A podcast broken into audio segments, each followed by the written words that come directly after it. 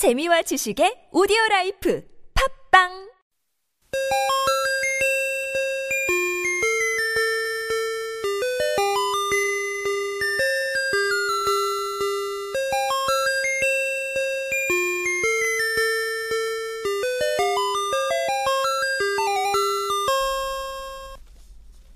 어린이 친구들 안녕하세요. 알송이 광유, 달송이 지유예요.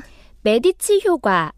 오늘은 메디치 효과에 대해 알아볼 텐데요. 이 말은 다양한 요소들이 얽히고 설킬 때 엄청난 상승 효과가 나타난다는 이론입니다. 서로 관련이 없을 것 같은 여러 다양한 분야가 서로 협력해서 창조적인 결과물들을 만들어내는 현상이라 할 수 있죠. 메디치 효과의 기원은 르네상스로 거슬러 올라갑니다. 르네상스란 학문 또는 예술의 재생 부활이라는 의미를 갖고 있는데요. 14세기부터 16세기까지 이탈리아를 중심으로 일어난 문화 운동으로 개인의 창조성을 억압하던 중세에서 벗어나 문화의 절정기였던 고대로 돌아가자는 운동이었습니다.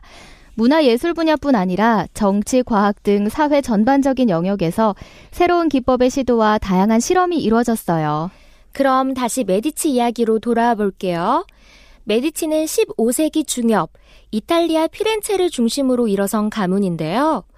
유럽 전역에 걸친 금융업으로 엄청난 돈을 번 메디치가는 그 돈으로 다양한 분야의 인재들을 후원했습니다. 메디치가의 후원을 받은 당시 문학가로는 시인 단테와 페트라르카, 철학자 마키아벨리가 있었고 예술가로는 레오나르도 다빈치, 미켈란젤로, 지오토, 보티첼리가 있었습니다. 또 건축가에는 미켈로초와 브루넬레스키, 조각가에는 도나텔로와 첼리니가 있었고요.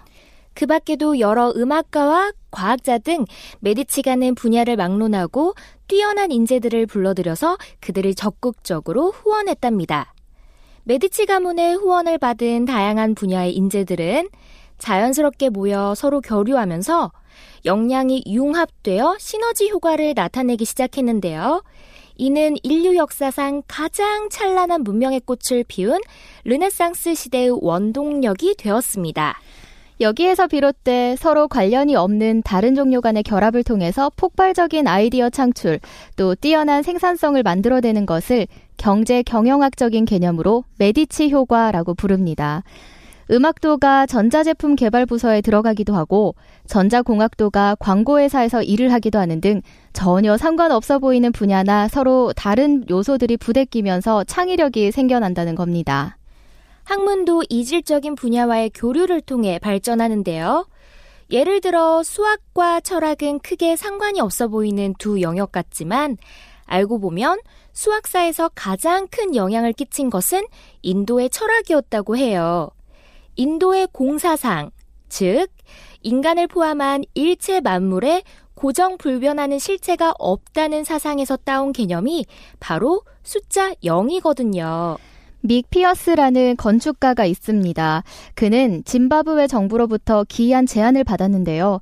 수도 하랄에 에어컨이 없으면서도 시원한 쇼핑센터를 지어달라는 황당한 주문이었어요. 그 더운 곳에 에어컨이 없으면서도 시원한 건물을 지어달라고? 고민을 거듭하던 믹 피어스는 우연히 한 생물학자로부터 흰개미들의 집 짓는 방법에 관한 이야기를 듣게 됩니다. 흰개미들은 아프리카 사막의 3미터 높이의 굴뚝 모양의 집을 짓고 사는데요. 그 내부는 공기의 흐름을 조절하여 항상 일정한 온도를 유지한다는 것이었습니다.